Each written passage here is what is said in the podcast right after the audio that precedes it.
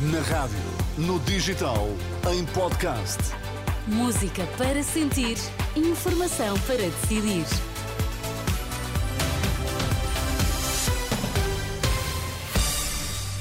Notícias na Renascença com Ana Rita Borda d'Água para já os destaques. Bom dia. Bom dia. Conselho Europeu termina sem acordo sobre orçamento e apoio à Ucrânia. Milhares de militantes socialistas escolhem o sucessor de António Costa no cargo de secretário-geral do PS. Terminou o primeiro dia do Conselho Europeu em Bruxelas sem acordo sobre a revisão do orçamento da União Europeia a longo prazo, que inclui apoio financeiro à Ucrânia, estando marcada nova cimeira para o início de 2024.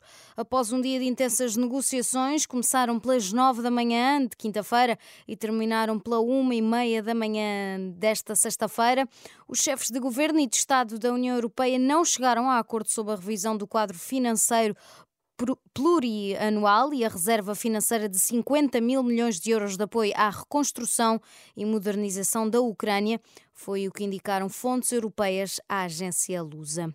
Mesmo com a Hungria a torcer o nariz, o Conselho Europeu decidiu dar luz verde às negociações formais de adesão da Ucrânia e também da Moldava à União Europeia. Viktor Orban, o presidente da Hungria, abandonou a sala na altura da votação, o que permitiu que a decisão fosse tomada por unanimidade, como explicou António Costa. A Hungria nada, não pediu nada em troca. Os tratados prevêem que efetivamente possa haver unanimidade, não estando na sala todos os Estados-membros. E essa saída de Viktor Orban foi meticulosamente preparada? Não, não foi preparada, foi devidamente acordada.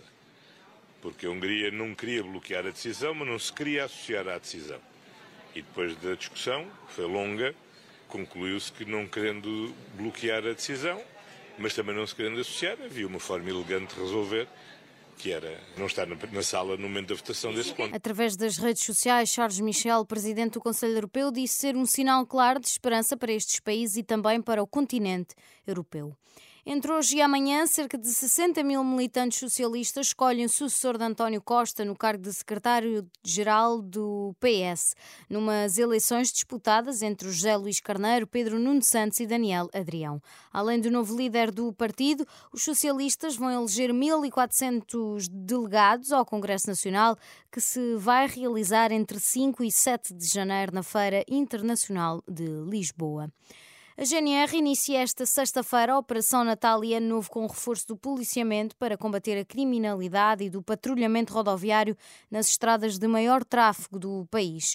A operação prolonga-se até dia 2 de janeiro e a PSP também vai reforçar a partir desta sexta-feira e também até ao mesmo dia o policiamento e a fiscalização no âmbito da Operação Polícia Sempre Presente, Festas em Segurança 2023-2024. Em Lisboa, o Teatro Aberto estreia esta sexta-feira a peça Tempestade Ainda. Trata-se de um texto original do Prémio Nobel da Literatura. Com a encenação de João Lourenço, a peça tem interpretação de atores como Cristina Alfaiate, João Pedro Vaz ou Sérgio Praia.